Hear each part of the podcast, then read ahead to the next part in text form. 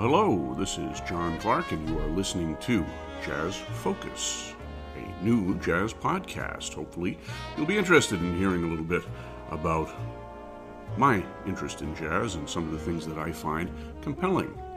So, the purpose of this podcast, and what I believe will make it maybe a little bit different from other ones, is that I'm going to treat this as kind of a short radio show, and I'm going to focus on one particular focused aspect of jazz, whether it be a recording session or a certain repertoire or a soloist or songwriter. All sorts of things are in play for this. I, uh, I'm not going to make some grand uh, survey of jazz history or some long range mm, look at some artist's career or anything like that. I'm just going to look at some of the things that I find most interesting and compelling about jazz history. So before we begin, I want to say that my inspiration for this program was actually uh, a dear friend of mine, dear late friend of mine, Ray Smith. Many of you may be familiar with Ray Smith and his great radio show, The Jazz Decades, which was on Boston area radio, WGBH, and some other stations as well, from, oh, I think the mid to early 1960s, all the way up into the 1990s. And so during that career, uh, Ray probably introduced hundreds of thousands of listeners to classic jazz and other types of jazz that he was interested in. And so I hope to have a small part in the same market, I guess. I'll always remember Ray as a great mentor of mine. I spent a lot of time talking to him about various aspects of jazz history and recording history. He was a walking encyclopedia, and uh, he also gave me the opportunity to play in his band, the Paramount Jazz Band of Boston, which was a formative experience in my life as a musician, uh, as well as a, uh, a jazz scholar and uh, an interested party in recordings and recording sessions. So, without further ado, let's jump right into the topic of the day. So, for my first podcast, I decided to take something that I have been uh, turning over in my mind for a few years. I published a book uh, not too long ago in 2015 called uh, Experiencing Bessie Smith. It's a reader or a listener's companion to the music of Bessie Smith, published by Rowman and Littlefield. And what that was was a, a look at Bessie Smith's recorded legacy, kind of through the prism of her professional life and some of the themes that she investigated or that we can see uh, emerging through her recordings and her recording career. And one of the things that I found most interesting uh, were a short series of recordings she did in the fall of 1929, where she was accompanied only by James P. Johnson, the great Harlem Stride pianist. And uh, I found the eight recordings, uh, released recordings that she made during this period to be really a little different from her recorded uh, legacy up to that point and following as well. And so we'll be talking to you about that. But first, a little bit about Bessie Smith. Those of you who follow traditional jazz and blues know Bessie Smith is the Empress of the Blues. She was easily the most successful classic blues singer of the 1920s. Uh, she was an African American born in uh, Chattanooga, Tennessee, very poor in either 1892 or 1894, depending on the source. And she uh, very early on started performing uh, on street corners for tips and so forth, and then moved into professional entertaining by 1912 or so, performing in a lot of the black shows that were crisscrossing parts of the country. And this was a, an interesting uh, reflection on the entertainment industry at the time. Of course, this was during segregation, and uh, there were no such things as mixed shows, let alone mixed venues at the time. So, if you toured in vaudeville and you were African American, you had a certain circuit of theaters called uh, the Black Vaudeville or, or TOBA, the Theater Owners Booking Association, and uh, that would be a, a, circuit that would take you throughout the South and out to the Midwest and occasionally up north and to the far west as well.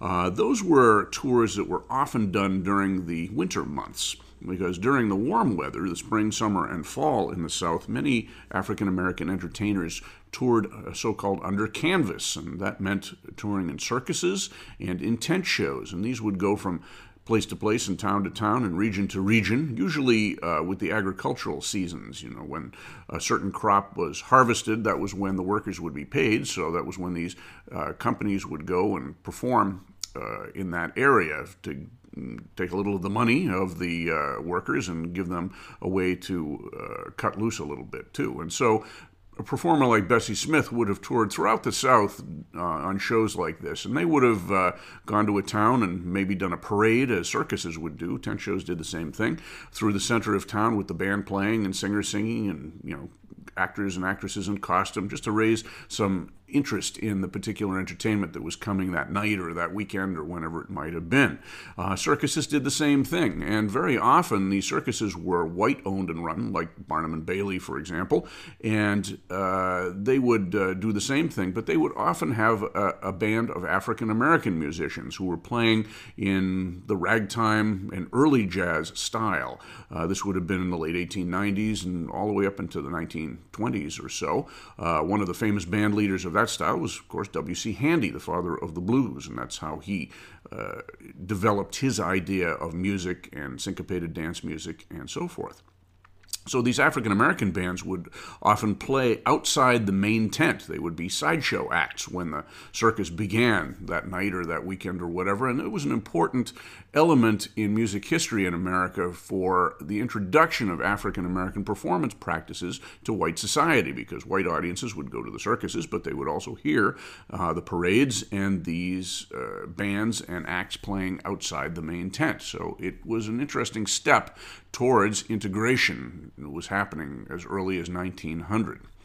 Now, the music that these groups were playing, as I said, probably had quite a bit to do with ragtime, which was the dominant popular style, also with the march and marching band music. They were probably playing uh, arrangements of pop tunes, uh, things from uh, Black Broadway and vaudeville, which was uh, thriving in the early 1900s. Uh, they probably played transcriptions of opera examples, things like that as well, but played in their own style. We listened to the marching bands of New Orleans and some of the recreations of that to get a sense of what perhaps that style sounded like. And there may have been some improvisation. There definitely were some folk music trends as well. Ma Rainey, the great blues singer, remembered singing uh, songs that she considered to be blues as early as 1902 or 1903. Whether we would recognize them as blues today is another matter entirely. It might have been more like a folk song with blues inflection, who knows, something like that.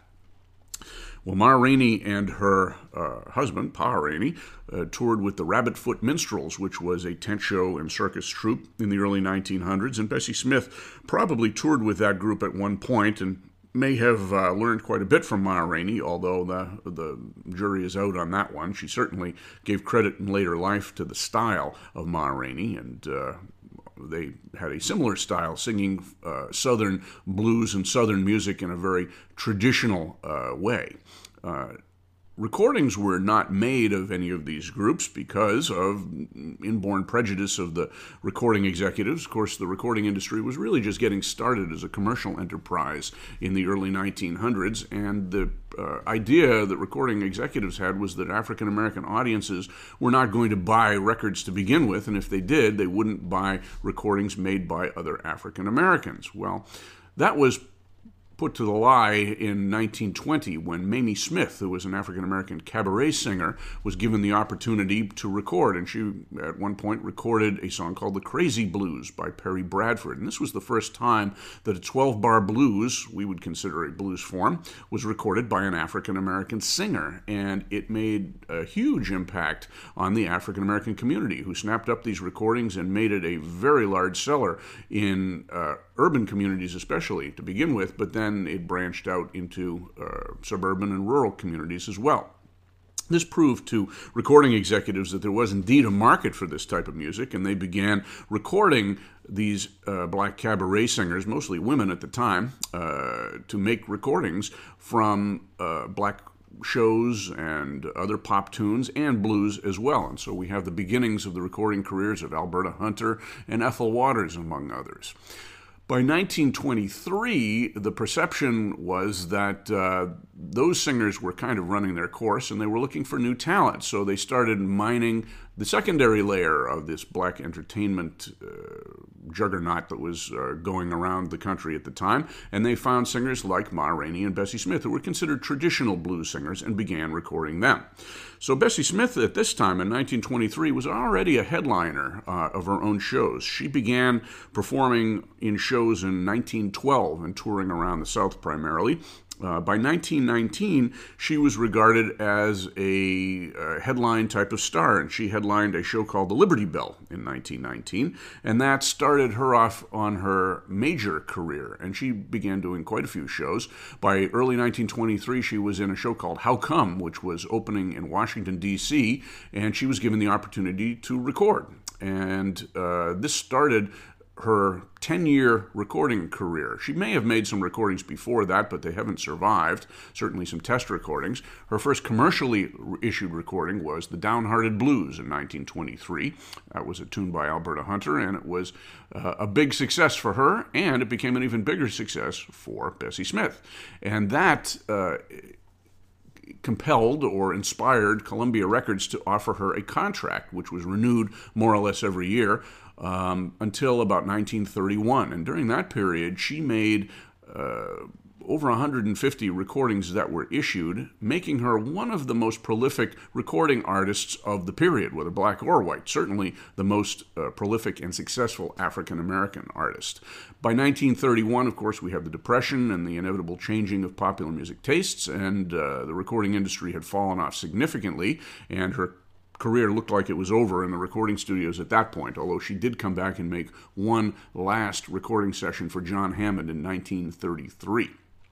She continued touring with shows uh, all the way through uh, the 1930s until she finally died in a car crash in 1937. And uh, quite a bit of drama and romance attached to that. Uh, there was a play written about it uh, some people felt that she died because she was denied care at a white hospital. That's been proven not to be entirely true, but at any rate, she did die a, a sudden and obviously very painful death, and her. Uh, legend has continued since then with reissues and uh, recognition that she was indeed the best of the blues singers from that classic blues period of the 1920s.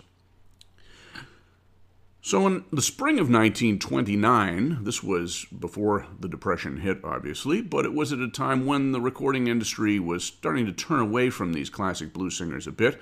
Bessie Smith, uh, by virtue of her popularity, was given the opportunity to make a film, and she's essentially alone among African American women entertainers from that period to make a film that featured her primarily. Mamie Smith did a short subject um, that was lost after a while. I think it's been found in part anyway. But this Bessie Smith film was called the St. Louis Blues, and it was organized around the song written by W.C. Handy.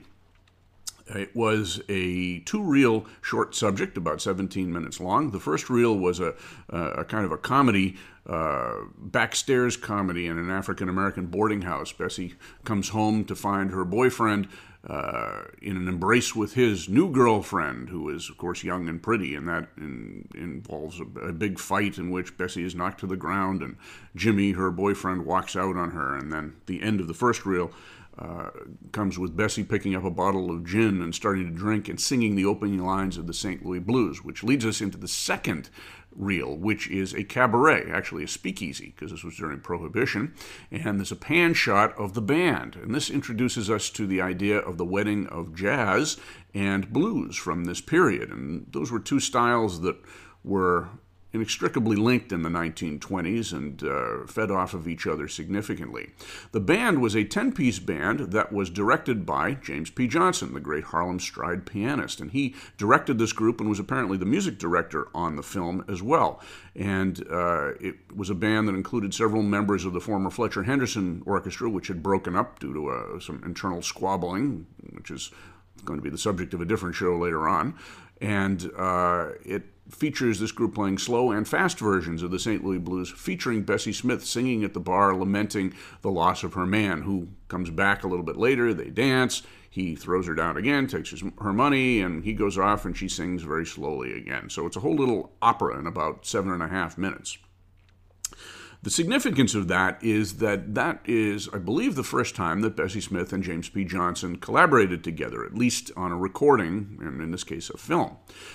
Uh, the film itself didn't have great popularity. It was released in the fall of 1929, right before the stock market crash, and had limited uh, visibility, limited release, uh, really just in the New York era, and for many years was thought to be a lost film. But it was found, I think, in the 1970s and restored to something like its original uh, character, and it's really an extraordinary document. I'd recommend you go onto YouTube and take a listen to that and watch Bessie Smith in action. That's the only way we can see her.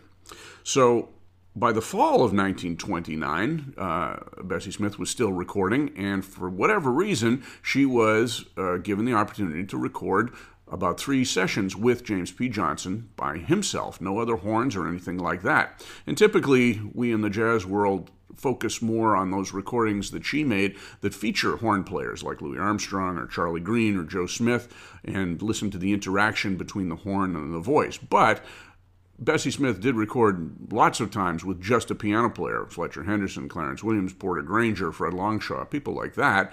But um, it wasn't until this period with James P. Johnson that she met an accompanist who was really equal to her in terms of artistry and reputation. And uh, because of that, some commentators like Gunther Schuller and Edward Brooks feel or felt that um, James P. was not a great match for Bessie Smith. His accompanying style was too busy and too technical and tended to uh, interact too much with the singing and so forth. I actually feel the opposite. I think that his abilities as an accompanist and some of the energy that he brought to the proceedings really inspired her in a very different way. Up to this point, uh, Bessie Smith had recorded a lot of traditional 12 bar blues, folk blues, some folk tunes. She had a short period at the beginning of her career, after the first contract uh, of a year was uh, finished, where she was recorded in more traditional, meaning folk settings, with a fiddle and a banjo, uh, creating music that sounded more like Ma Rainey than Bessie Smith. But that was either not a success or uh, there was enough opposition to it that that type of approach was dropped, and she was back to recording some more jazzy tunes. At the beginning of the acoustic recording era in 1925, her first recordings were actually with a contingent of the Fletcher Henderson Band, uh, more like a Dixieland band as we describe it today, but recording some blues, like W.C. Handy's Yellow Dog Blues, and some pop tunes of an earlier vintage, like There'll Be a Hot Time in Old Town Tonight, which was a hit in the Spanish American War of 1898, and Alexander's Ragtime Band, an Irving Berlin tune from 1911. She did record one contemporary tune at that point, Muddy Water, which was uh, a tune, it wasn't a blues, but it was a blues like tune that uh, celebrated, if you will, one of the floods of the Mississippi River at the time.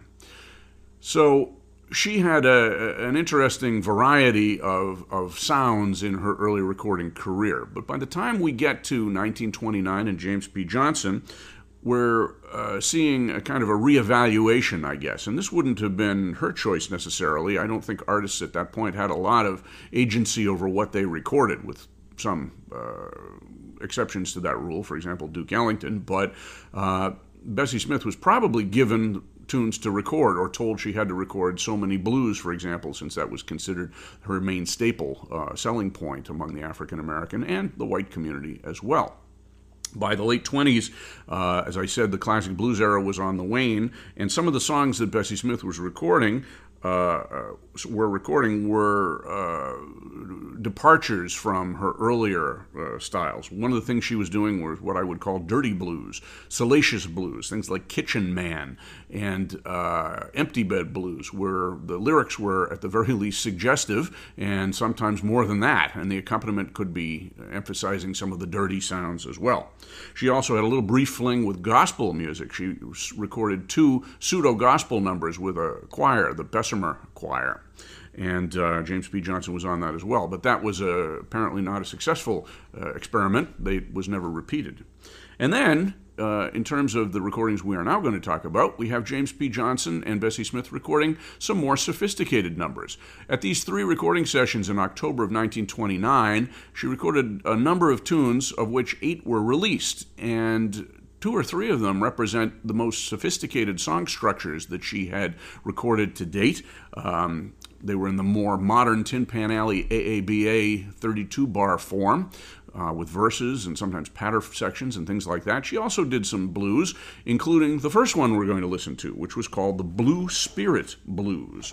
Now, the Blue Spirit Blues is a minor blues and different than any one she had recorded to that point.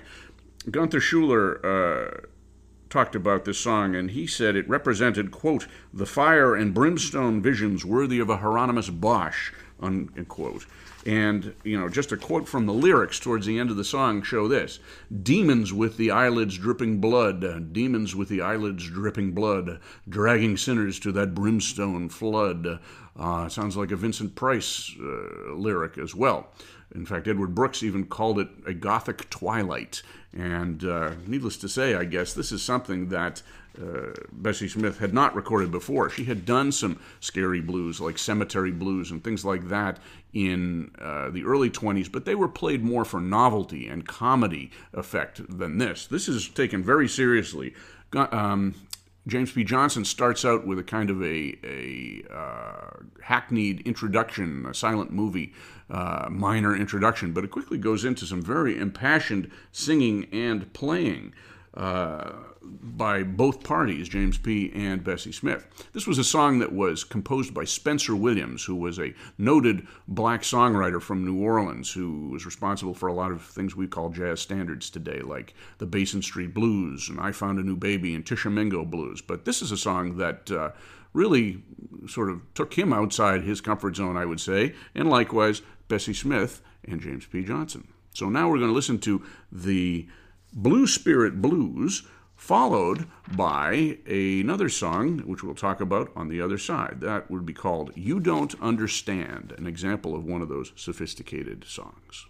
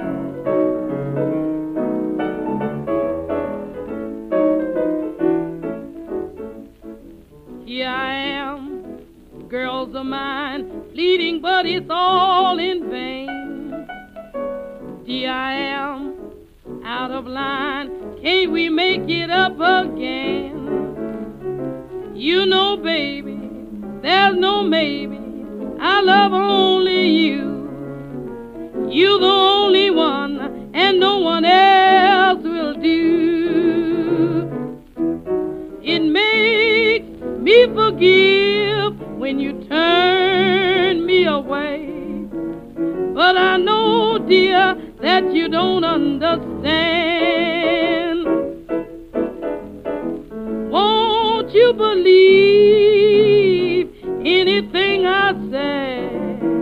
But I know, dear, that you don't understand. Open up your heart, let me in your heart. I'm pleading. No one else will do, cause it's only you I'm needing.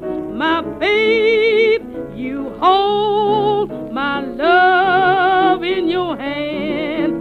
But I know, dear, that you don't understand.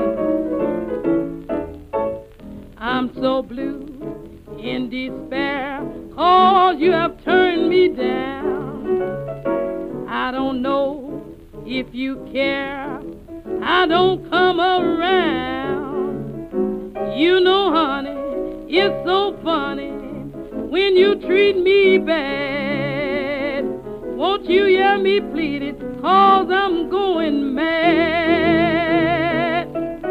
It makes me cry when you laugh in my face. But I know, dear, that you don't understand. Now I see why I can't hold first place. Cause I know, dear, that you don't understand. For your love I've strived, shows I'm alive, I'll bet you. Then you'll forgive, soon you'll forgive, I'll get you. Then you'll see all the things that I've planned. But I know, dear, that you don't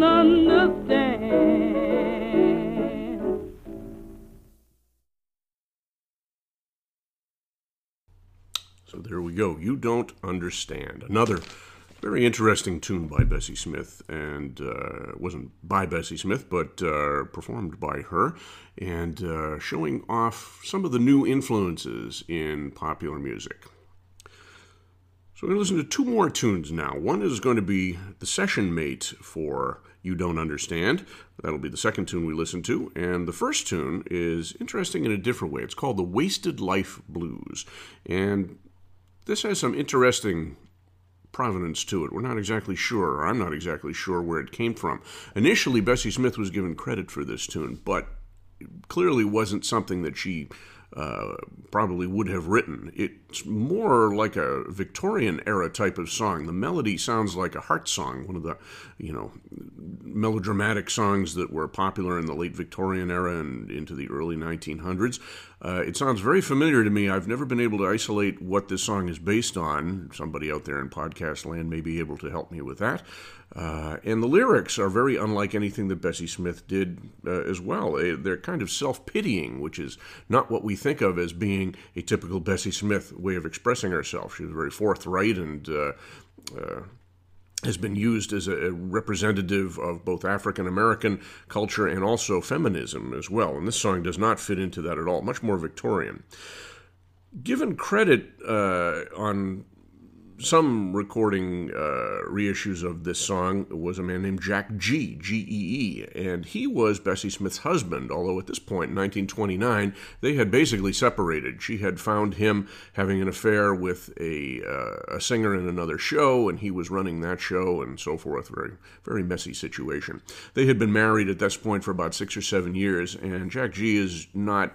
Uh, looked on very favorably in the jazz uh, press, uh, as it turns out. He was considered to be, or is accused of being, basically illiterate, uh, someone who was kind of leeching on to Bessie Smith's success. He tried to be a concert promoter. He toured with her groups and uh, was not well liked by anybody in the groups. He uh, ran the money, and uh, most people who were uh, associates of him said that he wasn't up to the task. But regardless, he was part of the situation.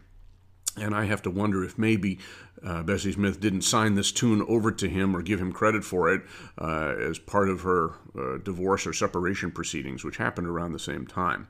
There is a, uh, a card for the Library of Congress Copyright Office for this song that you can access online, The Wasted Life Blues, and it's credited to Jack Gee.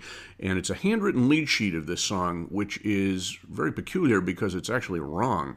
Um, the melody is incorrect. It starts on the wrong part of the beat. Uh, there's a, a verse missing.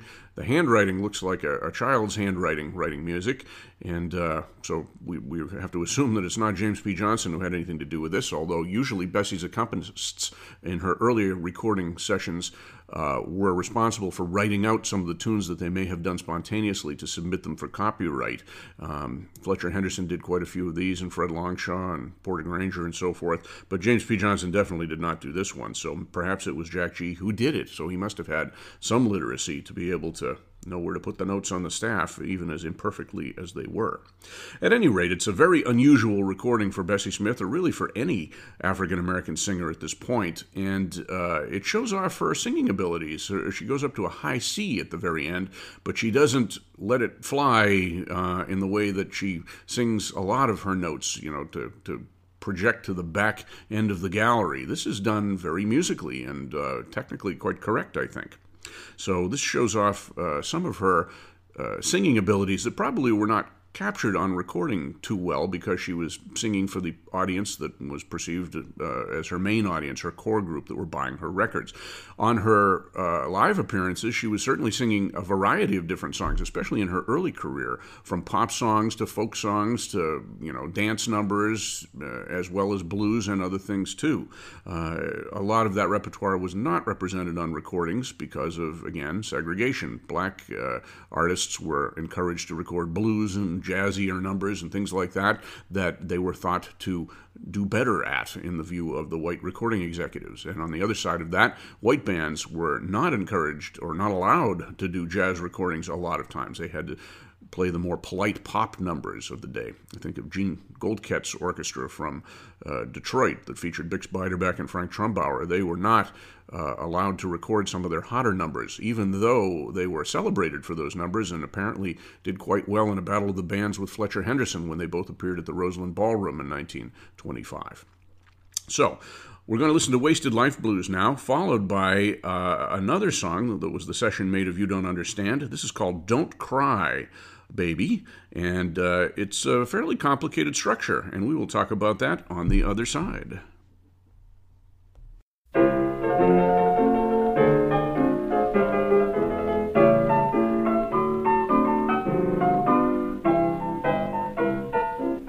I've lived a life, but nothing I've gained. Each day I'm full of sorrow and pain. No one seems to care enough for me to give me a word of sympathy. Oh, me, oh, my, wonder what will the end be.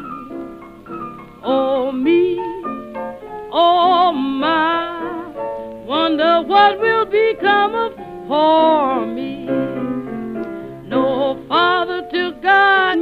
No mother to care, must bear my troubles all alone.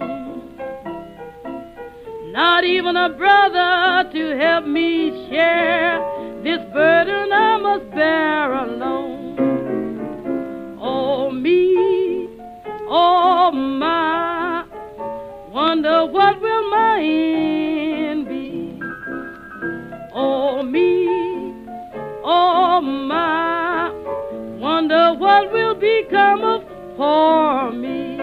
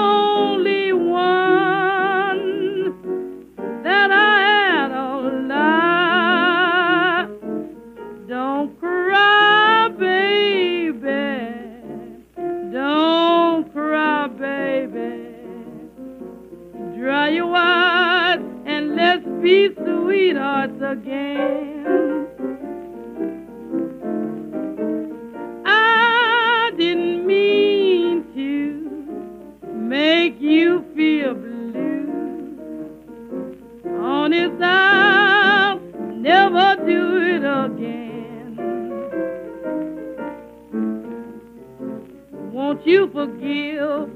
Won't you forget? Do as I ask you to. I'll never let you regret. Just start new.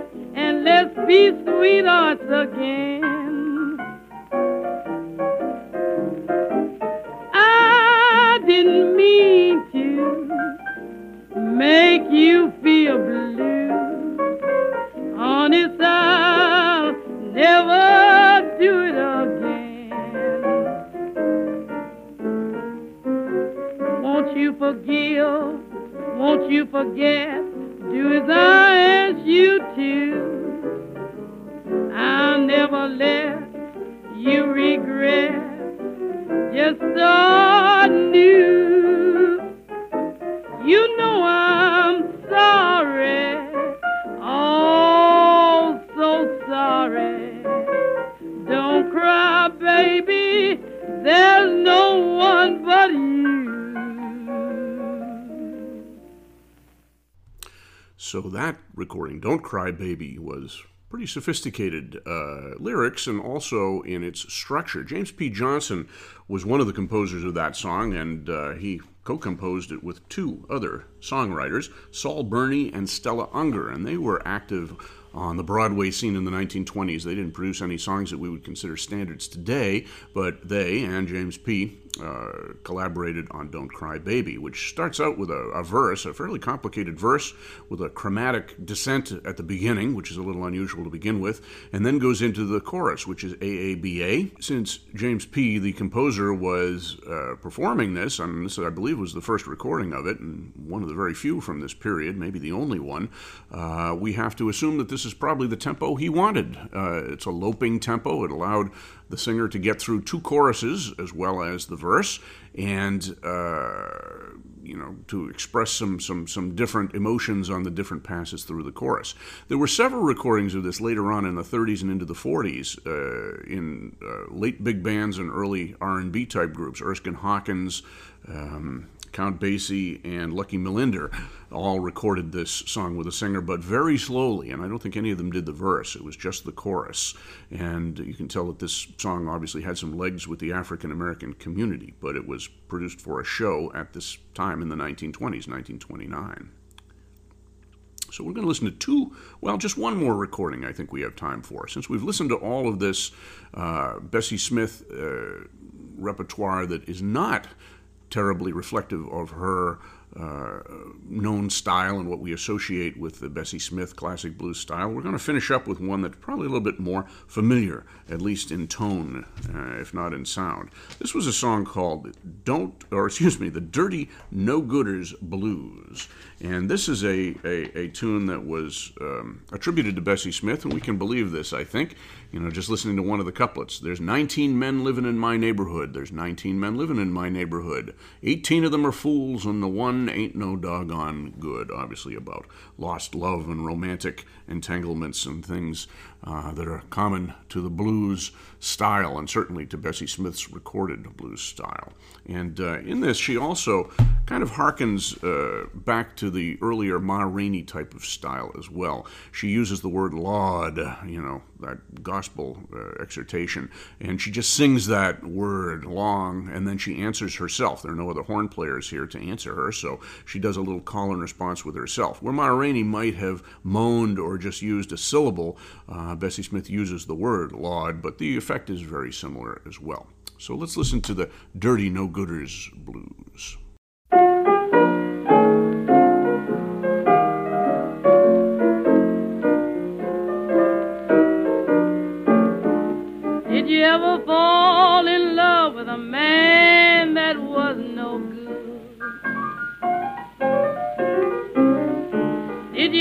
You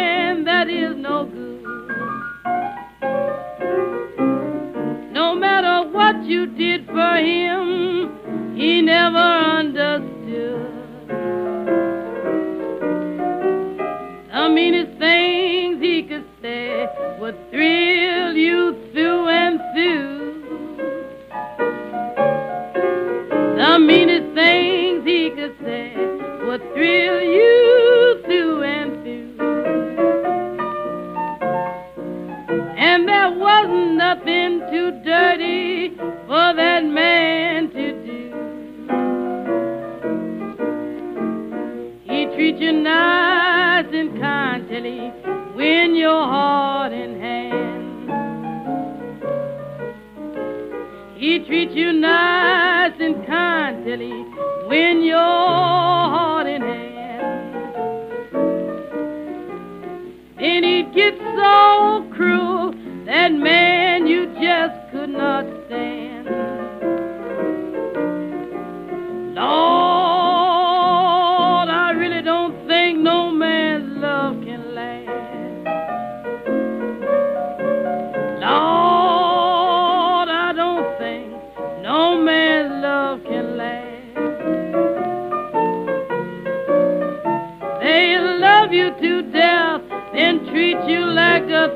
The past.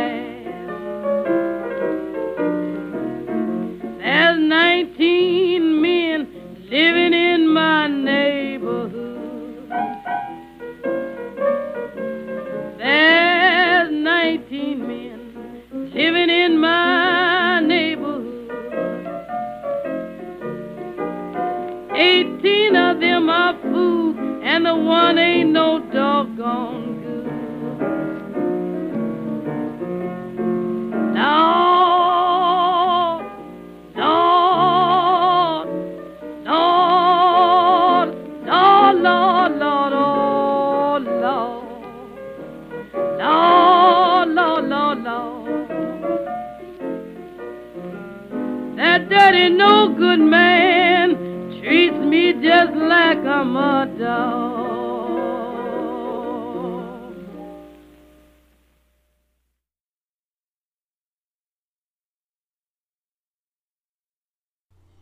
So there we have the Dirty No Gooders Blues, a little more traditional Bessie Smith recording, although a little bit faster than she might have taken some of those traditional blues earlier in her career. That shows some uh, difference in stylistic development and, and popular taste as well, perhaps. So that's our Bessie Smith podcast for today. Hope you enjoyed that. All those recordings are taken from October of 1929 and feature Bessie Smith singing with the estimable accompaniment of James P. Johnson on piano, the great Harlem Stride pianist. And uh, I think show a, really a different side of Bessie Smith's artistry in this case. So, you've been listening to the Jazz Focus, and that is our first podcast. I have plans for three more, and we'll continue apace as people want them and my time allows. I think we're going to try to do this on a regular basis. So the next uh, podcast, which will be coming up after this, listen to the men in the order you want, of course, will be devoted to a Chicago group called the Gold Coast Jazz Band. And that's a, a traditional jazz Dixieland band that was made up of at least partly made up of members of uh, the Salty Dog Jazz Band from the early 1960s and some other people as well, some interesting guest stars. And so we'll listen to a few recordings that they did in 1960 and 62. After that, we're going to be looking at a band uh, that is characterized as a Western swing band. And I don't know what your prejudices are with Western swing, but this is a very jazzy group uh, led by a man named Roy Newman. And this is a, a, group that stylistically was maybe a little behind the, the, the curve when they made the recordings, but they were very, very jazzy and have some interesting soloists and do some interesting tunes. So we'll be listening to them for four or five tunes, maybe six, we'll see. And then the last one will be a salute to the Fletcher Henderson Reunion All Stars. These were men who played with the Fletcher Henderson Band in the 1920s, 30s, and into the 40s, some of them. And they got together in the late 1950s as part of a jazz festival. I think it was called the Great South Bay Jazz Festival. And they went into the studio to record some of Fletcher Henderson's classic charts. This was after Henderson himself had died several years before that. The band was led by Rex Stewart and featured soloists like Coleman Hawkins and Ben Webster, Buster Bailey, Hilton Jefferson, Taft Jordan, J.C. Higginbotham, Benny Morton, uh, Dicky Wells, you get the message. So, some extended tracks that may give us a clue to what the Henderson Band sounded like in person when they weren't restricted by the three minute recording limit. So, that's uh, what's to come. So, I hope you're interested in checking out some of our other podcasts. And once again, this is John Clark and the Jazz Focus. See you on the other side.